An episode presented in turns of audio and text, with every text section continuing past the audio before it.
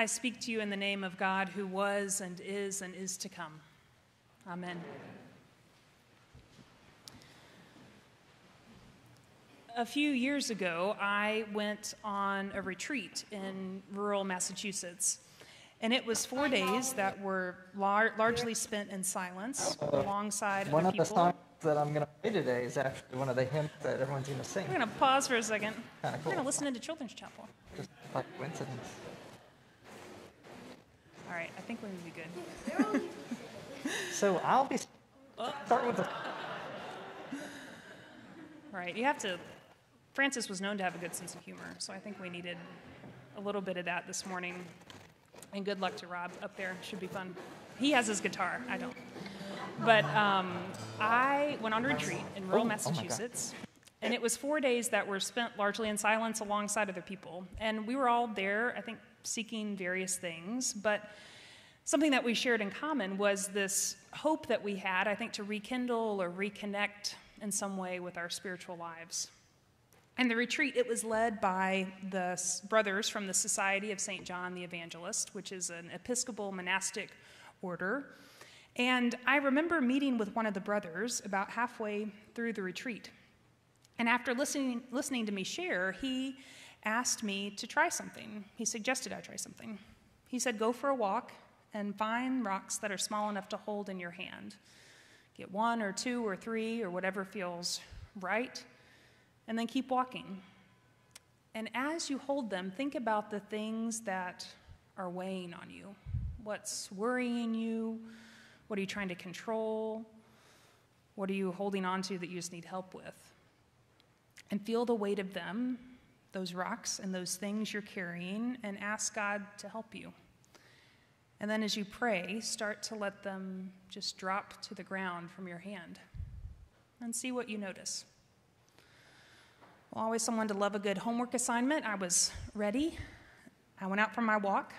And one of the first things I noticed was how much I wanted to get this right. Is this a good enough rock? Should I go with like one really big rock or lots of little rocks? Do the number of rocks have to correspond with the number of things I'm worried about? Maybe I should have made a list ahead of time and I had it with me. Where is the best route? What's the best route to like alleviate oneself of one's burdens? How long should I spend doing this? So it sounds silly, and it is silly, but I remember very genuinely being like worried about these things and really wanting this very earnest sense of wanting to get this right. And I think it was mostly because I wanted God's help and I needed God's help. And maybe a little bit because I wanted to experience this kind of mountaintop experience while I was on this retreat. Something that I could hold on to, and maybe, just maybe, this walk was going to be it. Well, it wasn't, and it was. It was just right, and it was all wrong.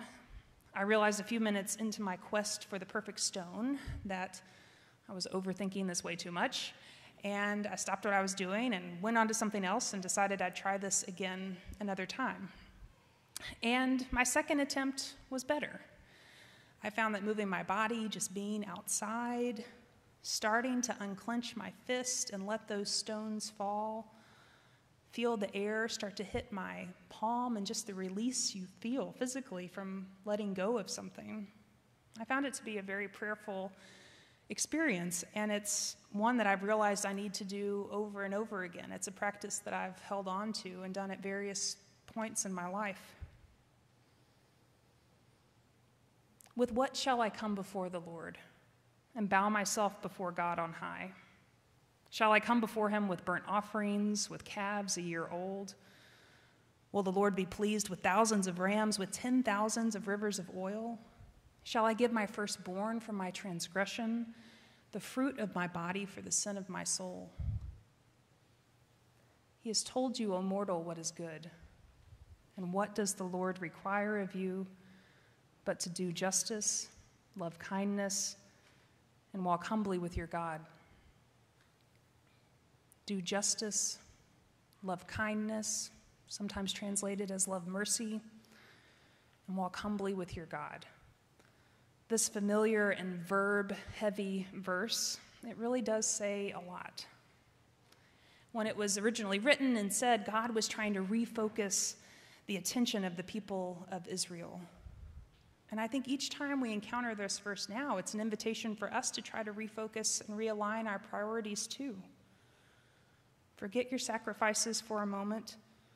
Don't focus too much on that perfect rock or saying just the right words or having your offering be just the right dollar amount.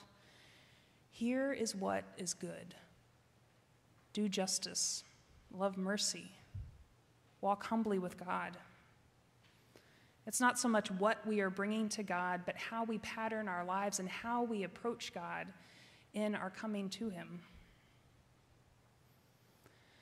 Well, today we are celebrating the feast of St. Francis. And I think more than most, he embodied in this very vivid and tangible way so much of what Micah 6 8 says. Now, his life story might be one that you're familiar with. If you're not, I encourage you to look into it. Because while we're likely to see Francis most frequently as a statue in a home garden or outside of a church, his life was not as picturesque as his lawn ornament status would sometimes lead us to believe. Born in Italy in the 11th century, Francis was the son of a successful cloth merchant. He had a few years of schooling, and as a teenager was part of this kind of gang of rowdies with other well to do um, young people in Assisi. And they would eat, drink, and be merry. One of his earliest biographers says that he would commit every kind of debauchery. As I mentioned earlier, Francis was known for being a pretty fun guy. He was genial, appears to be very extroverted, and that contributed to him being this kind of de facto leader of this rowdy band. And those qualities would stay with him throughout his life. Later in life, he would lay upon his monastic brothers the duty to be cheerful. So he knew how to have a good time. In his early 20s, Francis went to war and soon found himself on the losing side. He was taken prisoner and would be in prison for about a year before his father could ransom him. And after that, there was this change that seemed to take place. He started to spend more time at an abandoned church praying. Eventually, he started spending the night there.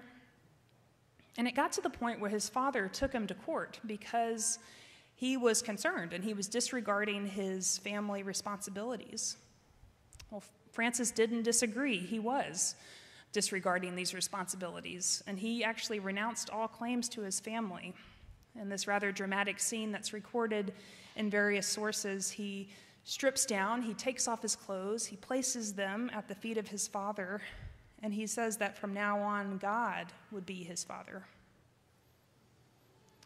Well, that year that he renounced his inheritance, two young Assisians started to follow him, and two years later, they were a group of 12.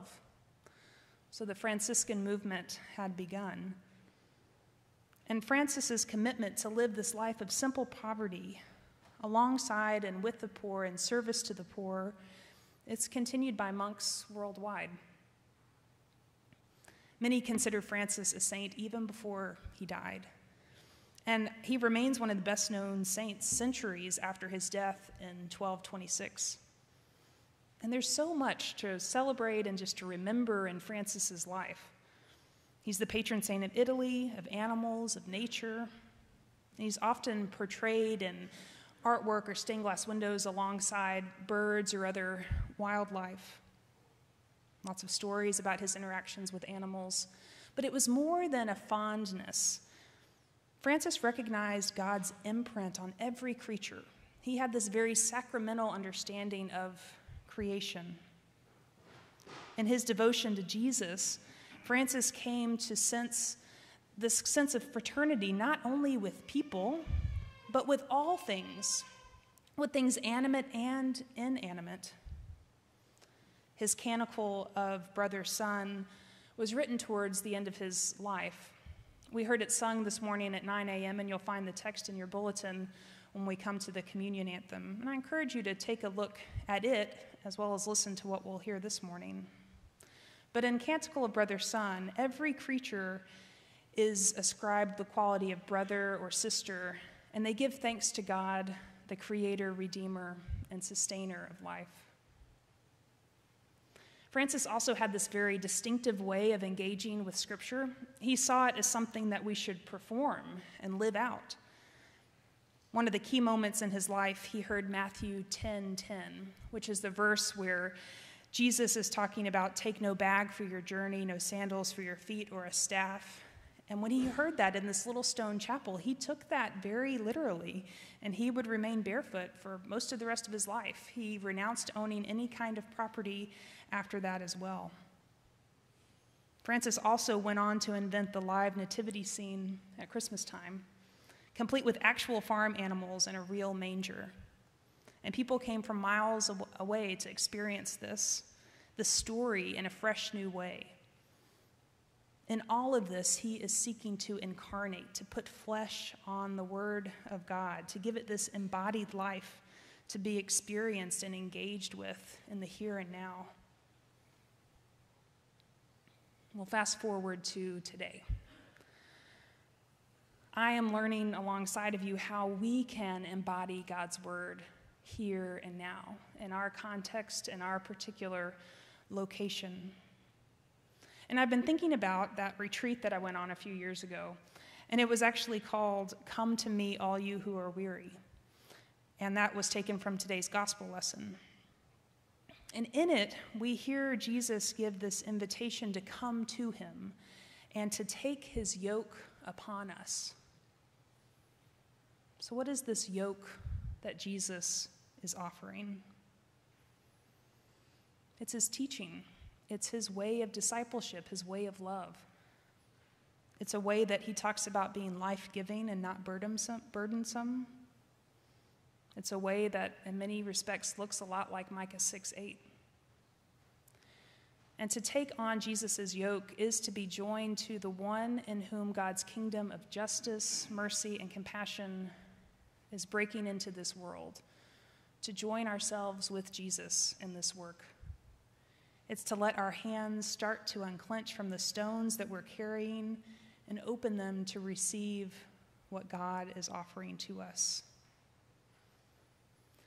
Friends, He's told us what is good do justice, love kindness, and walk humbly with God.